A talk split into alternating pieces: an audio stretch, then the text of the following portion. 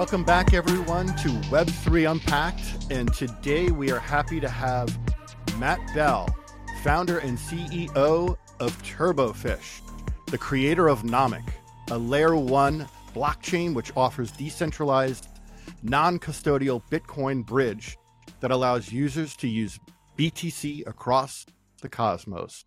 Welcome, Matt. Hi, Rich. Thanks so much for having me. Yeah, yeah, yeah, of course. Uh, we're excited to get into this conversation. Um, and just a little backstory here on Matt. Um, you've got a really, really cool background. Um, Matt, you're OG B- BTC in crypto, having started with SafeBit, which is one of the first digital wallets, which is really, really cool. Um, back in, you did that in uh, 2012. Um, yeah. So you you've been around the block, and um, you've worked with Tendermint, which is a really really big deal. Uh, as an early employee, contributing to the growth of the Cosmos, so you're you were there day one, kind of starting to build the foundations uh, around Tendermint, which is again very cool. And then uh, duly noted here, you actually um, uh, co-founded a venture alongside of uh, Vitalik Buterin, which we all we all know. Um, really, really cool. And and you're from one of my favorite cities, Austin, Texas. I always like to give my Texas friends a shout out. Um, thanks, thanks for being here. Um, we're going to get into it really quick because, um, you know, I've been digging in and learning more about what Turbofish or Nomic does, and you you have a couple of projects which we'll probably touch on later on, which is really cool. Um, you know, one thing I I love to ask my guests everyone in the beginning of our conversations is, you know, how did you get into Web3? What was your journey? We talked a little bit about, you know, your past, but really what what did it what did it take to get you into it? Yeah, that's a good question. For that, well, really I have to think back to it, the term web3 didn't even exist back then, you know, for I mean, for the same concepts of like what all of web3 is, you know, it was just I guess it kind of starts from as a kid. Like I don't know if you remember like the peer-to-peer file sharing era when when there was like Napster and LimeWire and all those things, and like people were all downloading music. Like that was just sort of a fun time for me as a kid, and uh, so like it got me really interested in peer-to-peer networks because you know that was so transformative for the music industry. I just thought like, wow, this is such a cool technology where you know, it's not like everything else on the internet is just a bunch of big servers owned by big companies, but this is something where it's just people like individuals, their computers interacting with other individuals' computers, you know, around the world. And it just feels very internet native. So I just sort of was always fascinated by that. And then somehow I came across Bitcoin. I think I came across it on Wikipedia, just reading about peer to peer stuff in 2011 and to me it was just like oh i guess that makes sense. Like that's another thing you can build with peer-to-peer technology.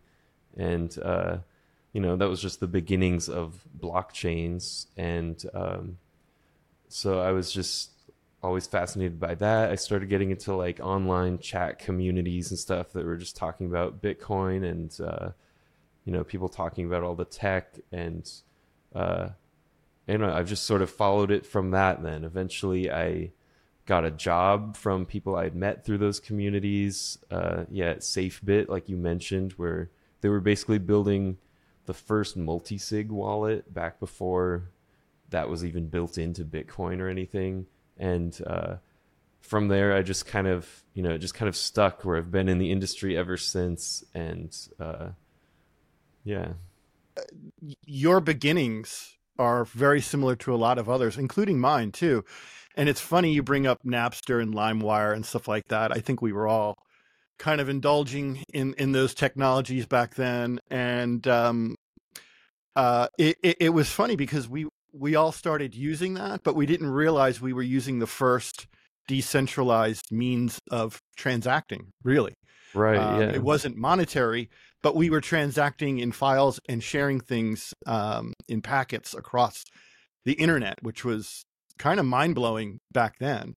Right, um, yeah. And Yeah, right. And um, funny enough, you bring up Napster because one of my favorite um, interviews was with Jonathan Jonathan Vlassopulos, who is um, now the new CEO of Napster. Right. So Napster is basically you know reinventing, rebranding, and repositioning their whole Web three strategy around a, a very uh, entertainment uh, inclusive and uh, entertainment uh, environment, which is really really cool. I, I would check them out. It's nostal- part nostalgia and part you know forward thinking uh, entertainment industry. And, and yeah, I hadn't um, heard about that. That's really cool. Yeah. Oh yeah. It's it, check it out. Um, they it's been in the works for a while, and they're starting to kind of drip out some uh, some some new stuff as they prepare to kind of launch in a big way. So um, definitely check them out. Jonathan has been on the, the circuit speaking at, at various conferences uh, around the around the globe, actually, um, and he, he's an interesting guy. He come, you know, we both come from, uh, uh, you know, the Viacom MTV networks world. Um, so it was a it was a fun conversation. You should check out that episode. I'll link it in the uh, description below. Um, all right, cool. So the other part of this question, Matt, is um, what does Web3, crypto, any of this world, blockchain, what does it mean to you personally? What, what does it offer you and maybe the world?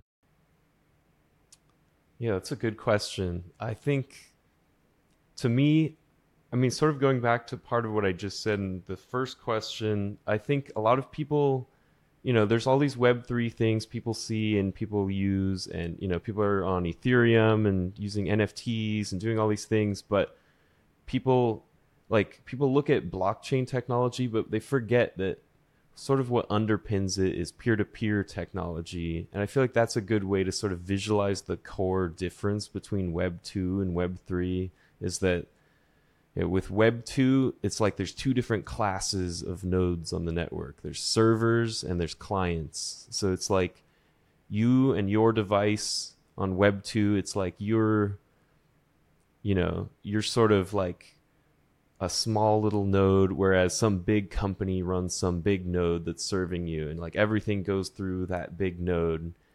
But if it's peer to peer, then everyone's sort of on equal footing and everyone you know you're a peer with the other nodes that you're talking to. And so just taking that to the extreme it means you know there's not big central trusted authorities. It means uh, you know you sort of verify everything yourself on your device so everything's governed by protocols. And so like that's just sort of an abstract way of saying you know it just makes things fundamentally more fair and uh, I think that's really interesting because it's also just very native to how the internet works, where, you know, information is meant to just be shared around and not like owned by some central authority. So I, I think it's kind of an abstract answer, but that's that's the way I see it.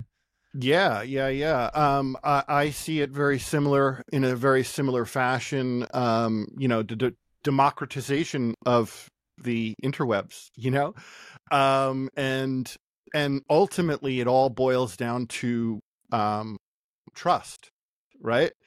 Um, the thing for me is, you know, personally for me too, is the idea of not having to have uh, intermediaries or anyone in between a decision between two parties. Right. It's, yeah. It, it, and and using cryptography and technology, we're able to validate each other's decisions, decision making, um, ultimately uh, resulting in a trusted bond or a trusted relationship. And if you ask me, what is the one thing missing from the world today? It's trust, right? Yeah, Unbelievable. Yeah. yeah. I think that's a really good way of saying that. Yeah. Yeah. Yeah. I mean, really, it's about, you know, how do things, how do world wars start? How do, you know, factions start? How do they're, they're unhappy uh, and they're unable to p- potentially trust uh, another entity or organization or country or bank or whatever you may be Um, and that's a big part of what's missing. And if you actually start to bridge that gap and allow that to happen, wow, things would one move very fast, and two, people would just be a lot happier and a lot less stressed out if they don't have to to deal with uh, you know middlemen and potential um, theft. Right. So when you when you when you have these direct connections, the grift and theft is pushed aside. So it's an interesting uh, interesting dynamic for sure. Um, all right, let's jump into um, Turbofish, right? Why don't you give us a, a brief overview of Turbofish, and then we're going to probably dip into Nomic a little bit more because that's the the the heart and soul of what we want to talk about. Right. Yeah. So Turbofish is uh, the company I founded with my friend Judd Keppel, and like I've been working with him for a long time, and we're sort of building this engineering team uh, with the goal of just sort of building the next generation of blockchain technology. Since we've worked in in the industry for so long, you know, we've sort of seen the different sort of engineering trends come and go and the different sort of architectures people have explored for blockchains and web3 and uh, we have a lot of ideas of how we want things to be built and how we think things will be how how it'll all work in the future. And so we're just trying to build all that technology now. And that's it's we're all focused on the rust programming language. So the name turbofish is actually a term that comes from rust where it's like a certain part of the syntax where someone on reddit first named it that because it's like it's like uh colon colon angle bracket angle bracket. It just kind of looks like a little fish with like bubbles behind it or something like that. So so we yeah. like that name. It's also just sort of like a fun catchy name you know?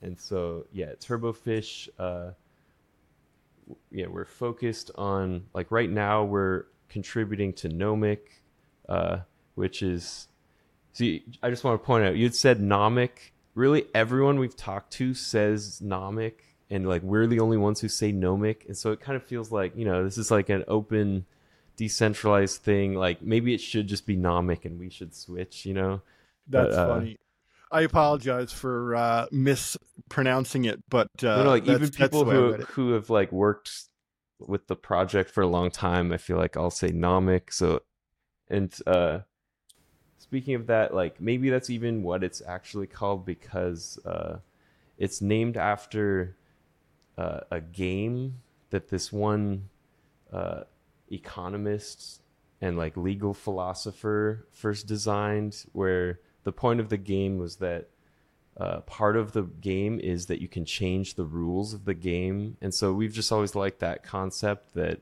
it's interesting that uh, you know it can sort of become anything. It's like this entity where like as people participate in it, you know, it can evolve and change into anything. And I think that makes a lot of sense in blockchain technology and Web three, where like a community will form a protocol and over time it'll just evolve as people change it. So uh yeah. So what would you say turbofish um and nomic uh what problems are you solving? What what do you what problems are you solving for the general develop rust development community yeah so we're making it really easy to build blockchain apps so uh, we have some experience with this. We had first made this framework for Cosmos uh, to write apps in JavaScript, making it really easy for for developers to get started. So as opposed to using the Cosmos SDK in Go, where you sort of have to write a lot of code to do things, uh, we've always liked making it really simple to get a lot done with very little code. And uh, yeah, we've applied all those learnings to what we've worked on at Turbofish. So we've built our own framework from the ground up to build Cosmos chains, and uh, it's called Orga. And so it's all in Rust, and it's just really easy to use. It's it focuses on making it feel like vanilla Rust. You know, it's not like you have to learn some really complex framework, uh, and then just the problem we want to solve is just making the best tools possible, uh, like the tools that we want to use to build apps, and so that also includes making things really high performance, uh, and yeah, just making it high performance and easy to use. So that's what Turbofish focuses on, and that's us and our team. But yeah, we're also contributing to Nomic, which uh, what Nomic solves is essentially unlocking Bitcoin for all the possibilities of Web3 and DeFi because there's so much Bitcoin that's just sitting around in wallets. You know, Bitcoin's always been really the strongest crypto asset. It's, you know, like it's never been passed up, even though it's the first one. Like right now, it's bigger than all other crypto combined. And, uh, but if you look at it, most people who hold Bitcoin, it's just there sitting in their wallet, not really doing anything. And so obviously there's demand for financial primitives, like if you would want to like borrow money against your Bitcoin or lend it out or whatever. And um, yeah, so Nomic really just aims to it's a protocol that like the whole point is to bring Bitcoin into the sort of newer age of crypto. Well said, Matt. Because um, you know, I think this type of what I would say connectivity is actually is really needed for a couple of couple of reasons. Depending on your philosophy of um, investing, sharing, and maybe purchase power on Web three, um, generally the course I would take and many well everyone takes now is okay I have a little bit of Bitcoin you convert it to Ethereum or uh, Solana you know Sol or any ADA or whatever you want to co- convert it to then you go onto the chain you want to interact with that supports that particular uh, coin uh, or currency and go from there. Um, my theory is, you know, Bitcoin is kind of a store of energy and it's like the new gold standard. Everything is built on top of it theoretically, not technically. Um, and then you use Ethereum to kind of move about, right? Move about the the chains, the cosmos, whatever uh, protocol you're using at that point. And then you have to subsequently, you know, f- you know, flip or swap different things here and there uh, to to get your intended action completed. Um, but it would be really interesting, and I think it's it's less for me, and it's it's I think it's an interesting tact to bring new users in and start to force foster adoption uh, within the greater Web three universe, right? So that's really powerful because a lot of people will be like, "Oh, I got Bitcoin," but you know what? A lot of people don't want to flip and swap and do all these little things that you and I do every day on our wallets or or desktops or whatever we're doing, and it, it'll get them right into what they're doing very very quickly. Um, yeah, that makes a lot of sense. Yeah, Bitcoin. It's always been. I mean, it has the biggest brand. You know, like like Ethereum's obviously big, but uh, you know, people around the world, if they've heard of one cryptocurrency, it's probably Bitcoin, right? And uh, it's also just the easiest to buy because it's so available. Where you know you can just have Cash App, and then in there you can buy Bitcoin, or you know, I'm sure around the world there's just so many solutions for for getting into Bitcoin, and so people already just have it sitting there, or it's easy for them to get into it yeah, uh, the part of the vision for Nomic is just, uh, you know, people just send their Bitcoin from wherever they have it, whatever wallet they have it in, to a generated Bitcoin address, and then through that it goes to you know wherever they're trying to use it, whether that's like an Ethereum account, a Cosmos account on any Cosmos chain, or you know some sort of special Bitcoin native contract or something like that. Uh, yeah, Nomic just aims to make that step really easy. And you guys go as far as to say that it will, it could, it actually could rival Ethereum, right? Um, it, you know, and when I say when I hear like, oh, well, th- this whole system will uh, rival Ethereum, well, it, you're just you're harnessing the power of Bitcoin and just making it easier to kind of use that power across uh, all of these different ecosystems. Um, but uh, y- yeah, and and that's that's super super powerful because everyone, including myself, I I, I shouldn't say everyone. I, I, see Ethereum as the how do how do I put this? Um, I see Bitcoin as a store of energy, but I see Ethereum as the actual pivot to do all of these activities, and then from there you, you can kind of obviously splinter in many different directions. Yeah, the way I see it is I think Bitcoin DeFi can rival Ethereum, but also it doesn't have to. Like, you know, there can be both where you can move Bitcoin to Ethereum, and obviously there's an ecosystem of, you know, all these ways you can use that asset there already. Uh, but I do think, you know, there can be this idea of sort of Bitcoin native DeFi where uh, it's all just sort of secured by the Bitcoin blockchain, even if it's built on layers on top of it. And uh, I I don't know. I don't like.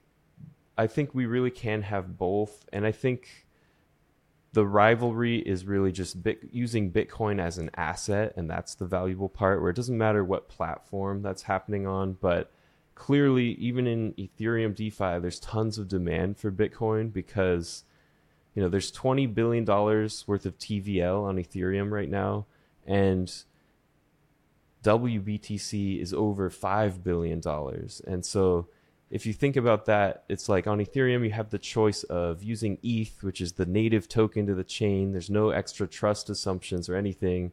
Or if you're using WBTC, that's an asset where it's really held custodially by a single company and uh, you know if if you had the choice between those you know you wouldn't want to take the risk of having this custodian but still a quarter of the value is you know using this non-native asset through that custodial risk just because people want to use bitcoin that much. And so i think if it was the choice between native ethereum for these things and native bitcoin then I think Bitcoin would surpass Ethereum, and uh, you know it would be a larger asset within DeFi. Yeah, I mean, it, it you're what you're doing is offering options, right? And I love you. You know, you, you guys are taking from what I'm hearing already a very you know user experience approach to developing your products, which in turn will help other people develop products, right? Um, and you're listening to your audience. And, you know, for you guys, it's nice because developers developing for developers. Um, I mentioned some friends over that are operating on the, the Cosmos as well. Uh, Andromeda Protocol, they're trying to, they're listening to their developer audience, but taking it a, a, a step further and making it codeless. Um, so, you know, I applaud anyone who's making the tools to make web3 happen you know that that is awesome um and giving people options and choice uh when when transacting and and building actually right? So um now getting b- back into nomic you guys consider it um an application layer uh f- for bitcoin which is really interesting because for years we hear oh we're you know lightning network this that and the other thing and different layers that people want to build on but really in the news or any any kind of chatter in the development world people are building on ethereum right? Because that's how they sold ethereum and rightfully so i think. It is that technology that allows you to interact with multiple um, types of currencies and technologies on their on their uh, technology stack. Um, how how do you think nomic will elevate the cosmos? What do you think will happen when this is released and people start to start to use it and enjoy it? Yeah, that's a good question. The way I see it is, you know, Cosmos has all this tech that already exists and all these products people have worked on and, you know, all these really cool things you can do, but it's just sort of lacking, you know, uh, inbound new users and new liquidity it's sort of you know this ecosystem of only builders and no one else. So there's no you know, like people have made some really awesome products, but few people have focused on like how do we pull new people into this ecosystem and uh, you know the ethereum ecosystem obviously you know has so much weight because you know everyone has metamask and uh, if you're switching to a new ecosystem it means you know getting some new wallet and you know so the switch to cosmos like getting Keplr, there's just not a ton of people doing that. And so uh, but there's so much potential because there's so many really awesome things that have been built. And the way i see it is just making it easy for new people to come in and to bring new value in with them. That's a really important thing. So it makes a lot of sense to visualize nomic as an on-ramp into cosmos.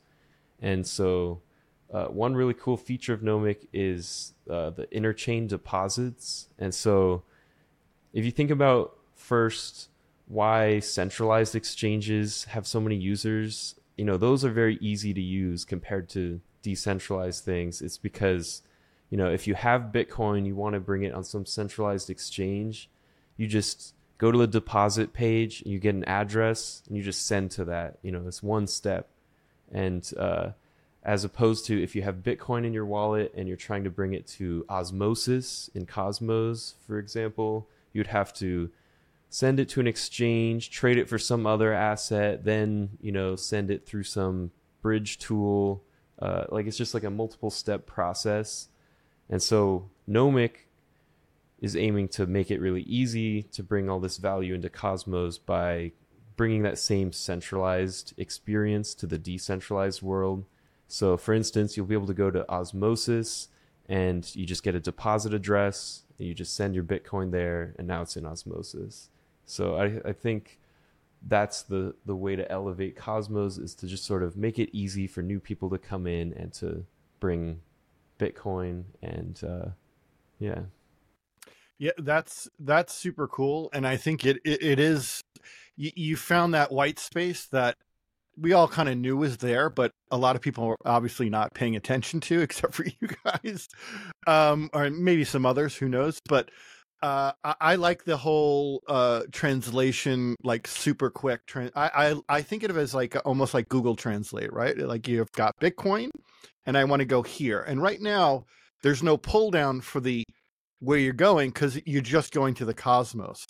Down the road, Matt, I, I could see you guys kind of having like a pull down in your interface and going, oh, I want to go to this ecosystem or this ecosystem, and uh, Turbofish or Nomic will actually do all the translations for you in one step. That's pretty cool. So that's one way to think of it, but another way we think of it is it wouldn't even be in our interface. It would be uh so like it would be kind of invisible even where you're just on some other chain somewhere and you can just see a bitcoin deposit address. Maybe it says powered by nomic but like you don't even really have to know what that is or have like you don't have to uh yeah opt into nomic in any way. You're really just using it as a tool sort of as infrastructure you know i i got you and that makes perfect sense because you know if you can make the technology disappear people just use it right? Um for the sake of using it and they don't need to really know who's behind the the, the scenes. I mean obviously people want to know but for this type of translation i think it's it's pretty cool. Um and and that's the way to go. Just have it seamless. You eliminated one step that could annoy a potential new uh user and um and I do see it in one of the biggest struggles with Web three. You know, uh, we here at Web three Unpacked talk to everyone, all the founders and creators of a lot of these great protocols, and the number one challenge is is onboarding, getting people to take that first step, uh, take that first step, and that that first step is out of their hands sometimes, uh, meaning you have to ask someone to go to go to an exchange you know convert fiat into bitcoin or ethereum then go to your so it's it's this uh, this whole onboarding process that that is the core Web3 pain point that I hear literally every day. Um, now, I Matt, I have a, a question because this really be very interesting kind of situation. Will or does Nomic have the potential to eliminate exchanges or eliminate the need for exchanges? I mean, there's so many different use cases for exchanges, but if you mean centralized exchanges, uh, it's definitely yeah pushing things towards a direction where yeah you don't need these centralized institutions and uh, like central custodians for all these things. So there's always going to be the problem of people who have never touched crypto or Web3 at all and don't have any Bitcoin or anything like that. So there'll always have to be some way to get people from fiat into Bitcoin or something like that. But it doesn't have to be this place where, you know, you hold all your funds there and uh, you like pay all these big fees. It really can just be, you know, once people have crypto, then they shouldn't need these centralized exchanges and there can be decentralized alternatives for everything that you want to do. Yeah. Yeah, right. So you need a place to buy it, obviously. And then from there, you're alleviating a lot of the pressure of oh, having to noodle on whatever exchange you're using, Coinbase or whatever, noodle and convert and flip and do and whatever. Uh, really, really interesting. Um, one of the things we also like to tap into with anything having to do with DeFi or decentralized networks is a bit of uh, of security, right? Um, and we've talked to security uh, Web3 security companies in the past, um, and there's some elaborate things that they they do to uh, verify identities and and um, check the validity of of transactions. How does Nomic's uh, decentralized design and emergent emergency dispersal mechanism work? That was really interesting for me because another thing that's missing with a lot of these Web3 protocols is uh, the the sen- a sense of security, but uh, emergency funds. What like we've seen it a, a, a, thousand times, literally in the last year, of people just smaller uh, exchanges and and protocols to larger ones getting burnt. Right. Yeah. Uh, so we've put so much thought into the design of Nomic and uh, yeah, obviously security is such a huge priority, and the the protocol is designed in a way where the nodes in the network, like we can have a very high threshold of how many nodes in the network have to coordinate for the Bitcoin to move, and that's because yeah, like you just mentioned, there's this emergency dispersal mechanism. And so all that does is if there's some issue with the network, then the default is Bitcoin automatically goes back to everyone who holds it um, on the Bitcoin blockchain without any extra steps. So, so how it works is like you know just normal usage of Nomic. You might deposit somewhere, and your Bitcoin is now held on some Cosmos chain, and uh, if there's some issue, even if the whole network goes down, your funds aren't just lost. They're not stuck in limbo. They it'll just be after two weeks. Like there's a two week set interval. Um, the funds will just automatically pay back to everyone who owns them on the Bitcoin blockchain, so that you can just sort of claim it back. And that that just makes a really big difference because, first of all, it means, you know, like I was saying, we can have 90%, we require 90% of the nodes to sign, where that would otherwise mean, you know, 10%. What I'm trying to say is only 10% of the network has to behave honestly then for the funds to remain where they should be, like for everything to operate correctly. And that's really good because, you know, anything else in crypto, it's like you need, uh, you know, a majority of the voting power, to be honest. But if you can just get that down, it just makes things so much less risky and so much more secure. Where, like, uh, if you just look at the nodes on the network, there's as long as you know you believe that 10% out there is going to behave the right way and follow the protocol, then everything will act as you expect. So, all right. So, so a lot of this is done through through voting power, right? Uh, across, uh, well, uh, is it the voting power within Nomics um, environment, or is it across the cos- cosmos? Um, I guess it depends. You know, well, it's the developer community, right? So it's it's within Nomic, um, and ten yeah, percent of the.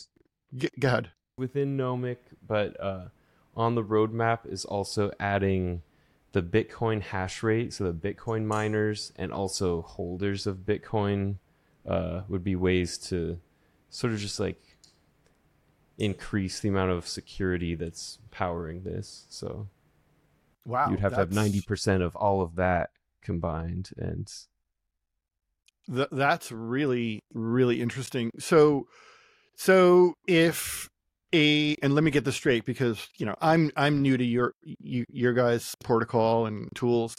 Um, something happens, one of the protocols on the Cosmos kind of pancakes or does something maybe you know most of the most of the protocols on the the the Cosmos are pretty legit and solid. I've been talking to many of them, so there's less of a fear there. But if something does happen to one of the protocols and that kind of sinks, how is the end user protected? So how that would work is it would just be the same as sort of any other IBC asset on Cosmos, and so if I like I don't think that's something that has really been encountered in the Cosmos world yet. There haven't been any like protocol level rug pulls or anything like that. But even yeah, if like that worst case did happen and like let's say yeah, whole network that's like holding a bunch of Bitcoin went rogue, uh, since it's just a normal IBC asset, you know, we would be able to just go through, have governance sort of deal with that in a way that the community thinks is fair. So that would be Got recoverable. You. Got you. Um, interesting. And that's to me peace of mind. Um, and I think should be celebrated and communicated uh, to end users because it's kind of a bit, it's a big deal. Um, uh, because when we really look at the environment that you and I are either building on or promoting or speaking about or using, um, you know, a lot of, you know, we've been around for a while. We kind of know the ins and outs, you know, not your keys, not your coins, that kind of thing. We know a lot of these little pitfalls, the rug pull situations. But what really irritates me these days is um, a lot of young guys and girls, whoever you are out there, um, kind of getting getting pulled uh, and they're losing losing their money. And then when they lose their money because of something that they didn't do, it's not about poor investment decisions. The the protocol or the exchange, uh, for that matter, uh, is faulty, and then they pay the price. Right? It sounds like uh, the Fed or our government uh, screw ups, and then we pay the price through taxes. But how i mean it, it it and that's the part that kind of um irritates me is that a lot of young folks are are getting hurt here. Um and any kind of roadblocks that are put in place to prevent that or kind of checks and balances if you will uh like nomic does that's even even better. And it, it's more uh, juice for onboarding um, some smart investors younger smarter investors uh, quicker. So I, I love that whole thing. Checks and balances where you can play fair, no rug pulls, keep the information uh, clear and present for every user. Um, hyper important again because what we're building and communicating for Web3 is trust, right? So always just keep that those lines of trust and communication open. Um, now, yeah. one of the other things I, I wanted to touch on, uh, we talk a little bit about, is kind of the developer community, right? Because this is near and dear, literally, to your your heart and your project. Um, it's near and dear to everyone building or even researching uh, Web three is the development community, right? And it and it has changed, right? It's evolved, right? Now you have Tendermint, Rust, uh, Solidity. You've got all of these programming languages that are literally on steroids. You know, um, it's not your you know your basic JavaScript anymore. Um, how how do you see the community? Because I know the community is a big deal for you guys. How do you see it evolving? Um, can you give us a sense of what your development community looks like geographically, skill sets, anything like that? Yeah, just the the development community in general of you know across all these different projects and blockchains. Uh, I do think there's a big move toward sort of serious engineering, which is a trend that I really like. Like I think it sort of started out, you know, there's 2017 when there were all these sort of ICOs happening, all these projects raising a bunch of money just from like they hadn't really proven anything yet. They just would say some simple idea of like we're going to build this and they might not have any idea how they're going to build it yet, but so many companies, you know, started from that and it wasn't clear like who was going to really know how to do it and who wasn't. And I think so many you know there were so many like people with ideas but without like the engineering chops to really pull these things off and that's why so many of these things have failed. But you know there are a lot of things that have succeeded in a big way since then and uh, like cosmos you know there's so much engineering talent that really made that vision come true. I think just over time though there's like more and more filtering out of uh, this is just for essentially like the lower level parts of the stack but also you know making applications that are like really good products. I think there's some amount of filtering out of the like the people that are like pretending to engineer but not really building anything and uh, versus you know the systems that really can scale to support billions of users and be you know the future of what everyone's going to use and obviously that's just one ingredient there's also you know more serious uh, you know people thinking about all the usability and the marketing and all these other parts but just at least yeah what's near and dear to me what i can tell the difference of like where the community, the development community has gotten more competent is just sort of, you know, the core engineering. And, you know, that's why, you know, there's a, been a shift from things like, like Ethereum, where there was sort of less thought into the engineering. Obviously, by now, you know, there's so many smart people that have made all that tech a lot better than how it started, but it still is limited compared to things like Solana and stuff like that but then Solana, you look at that and it's they make a lot of sacrifices on decentralization. And so, you know, there's like newer generations and there's Aptos and things like that where they can process everything in parallel. I think just like over time, the thing that's cool to me is seeing, you know, all the sort of underlying systems for these things just get better and better. And so that's really just one one piece of the puzzle, but that is, you know, one part I really like. Yeah, well said. And um, one one interesting thing that you, you brought up there, uh, Matt, was core engineering. Right. So I, I, see this. I'm not even an engineer or a, developer, a little bit uh, in the development world, but uh, nothing like what you guys do, obviously. But th- there is something interesting there. You wouldn't build a skyscraper, right, and have the interior designers lay the foundation right or yeah. the plumbing or you know the, the the the the aquifers that feed water to the building or the electric um everyone has what they need to do. And there are people who kind of blend right? Like to your point blend in and out of uh, different developer roles and that's okay. It's totally great.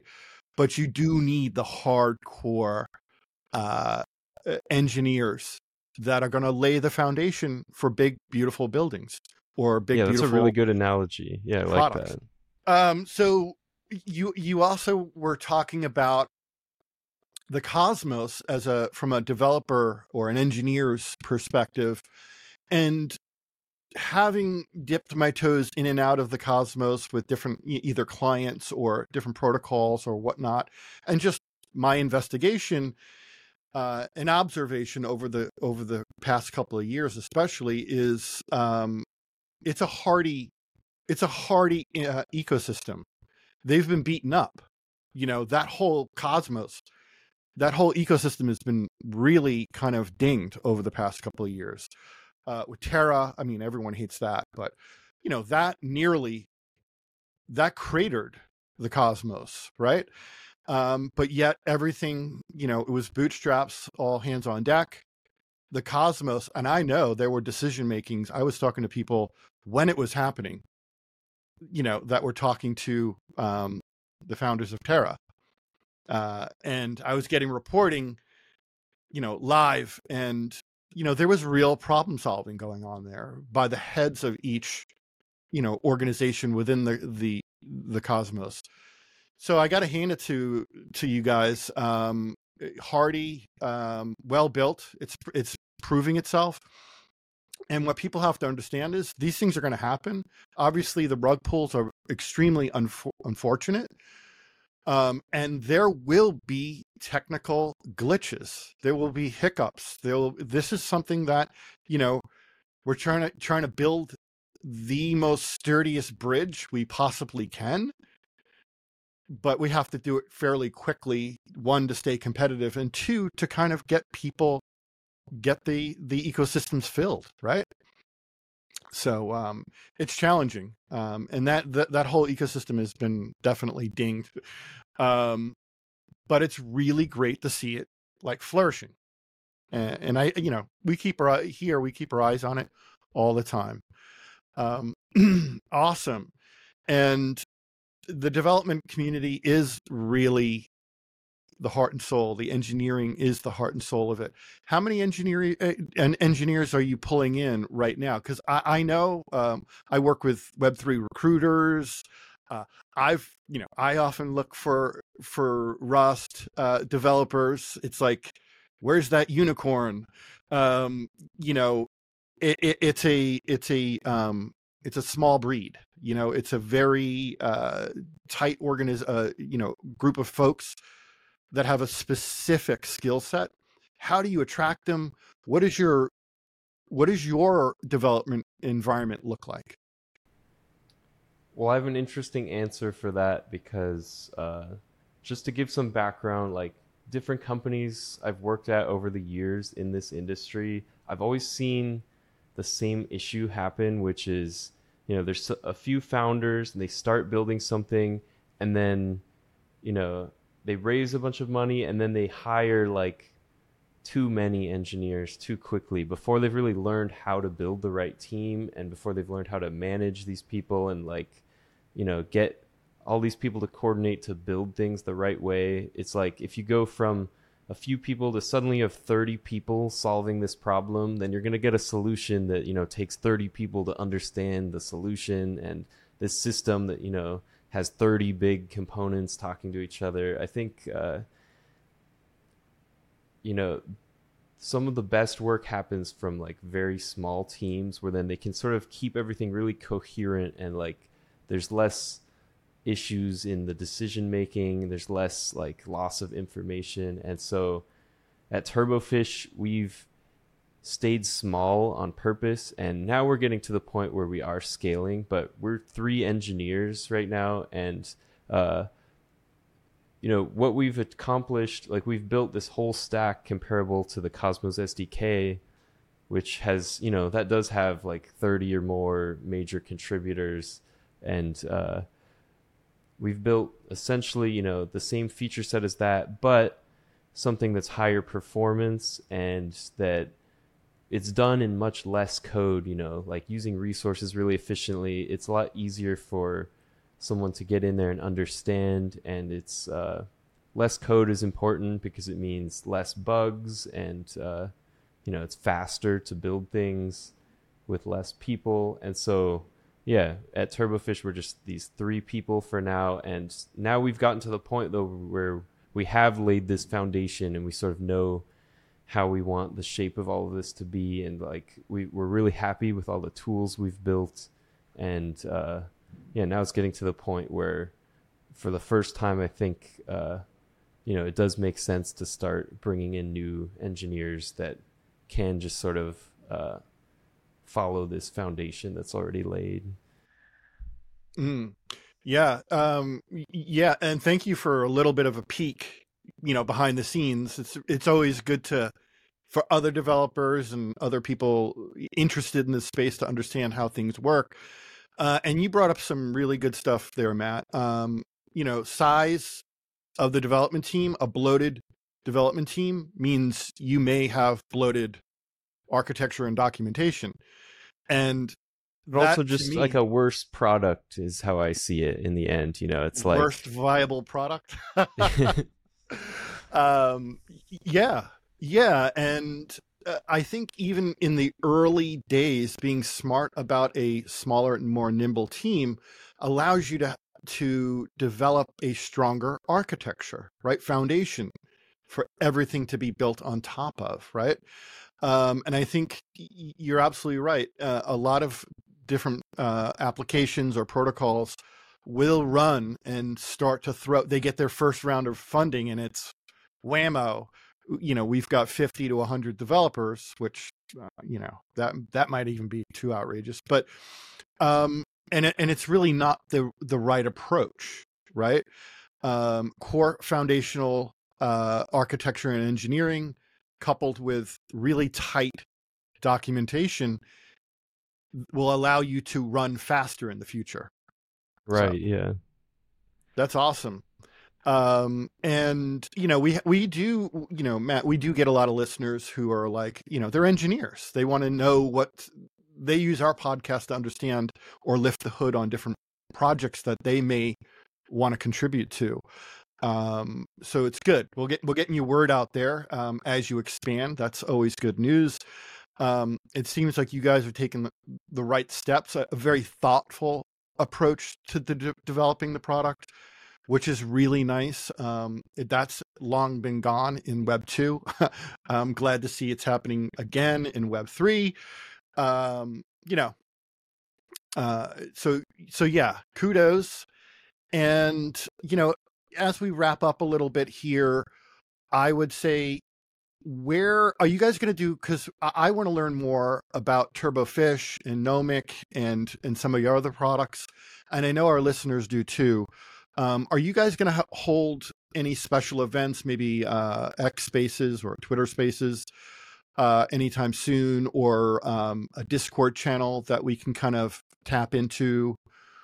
Yeah, we do have a Discord. Uh, or well, Nomic, the Nomic Discord. I think it's.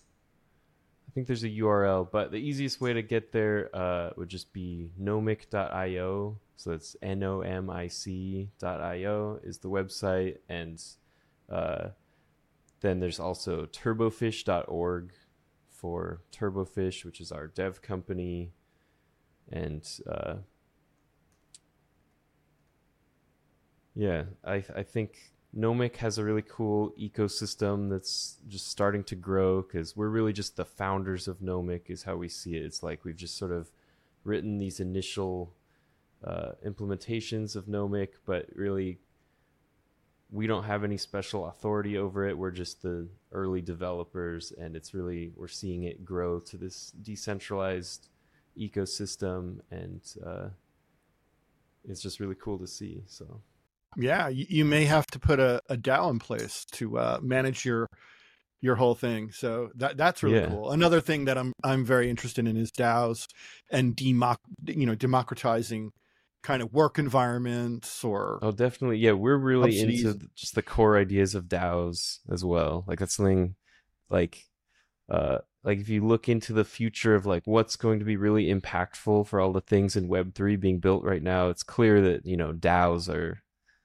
maybe the biggest part of that cuz I mean it can it means I feel like that term means so many different things to different people but like as we see real products being made from those ideas, uh, I don't know, DAOs are just really cool. So, yeah, I, I completely agree with you, Matt. There's it's it's very intricate. The core idea is fairly simple, um, but it does get kind of intricate, intricate, and you can use them in so many different ways.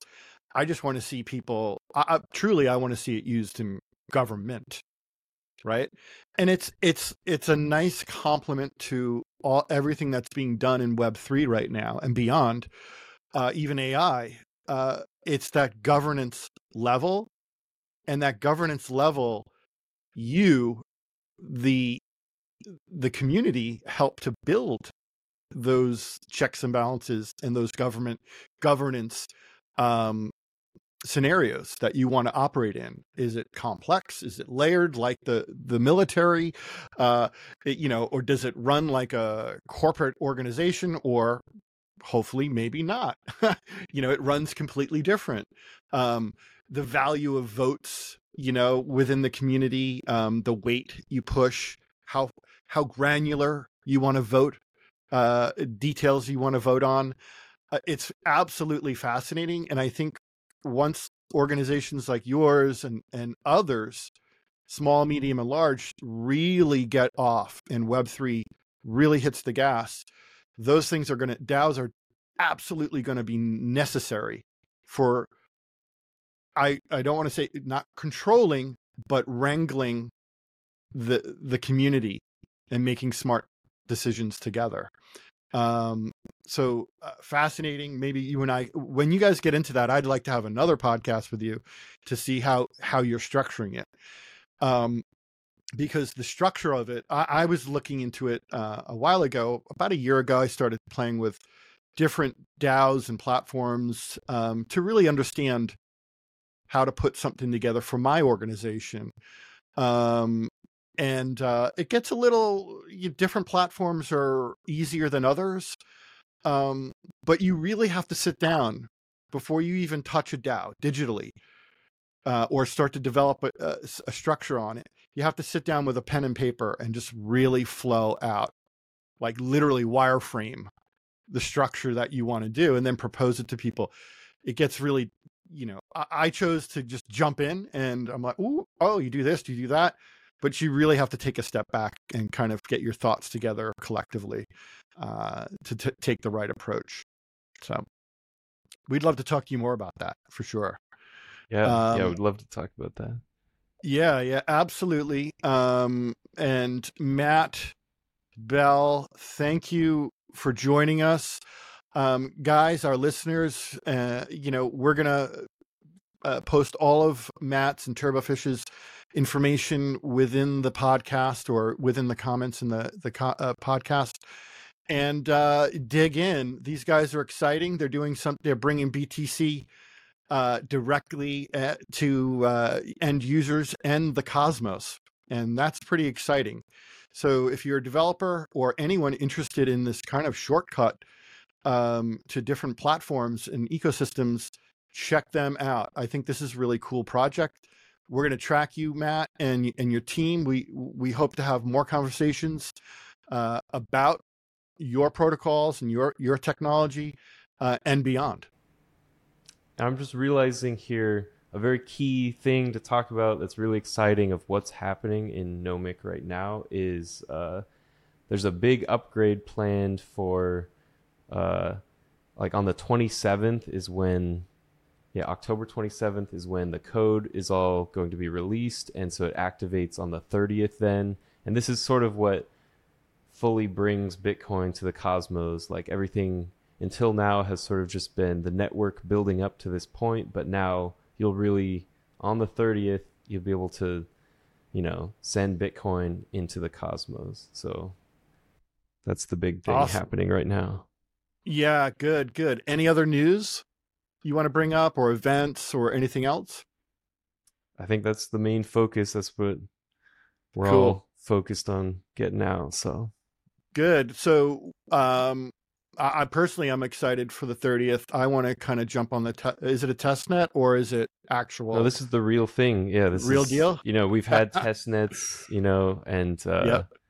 we have our stake net, which is like we there were uh, like Nomic did airdrops and stuff like that, but uh, it's just been sort of this network building up to you know the bridge that you'll actually be able to use. So this is the NBTC interchain upgrade, which is what everyone's really been waiting for, and yeah, that's what's coming up on the 30th. Awesome. Well, we we all look forward to that, and we're gonna you know give it a shot. We're gonna kind of jump on and try it. Um, again, you know, let's stay connected and make sure that we have follow up conversations.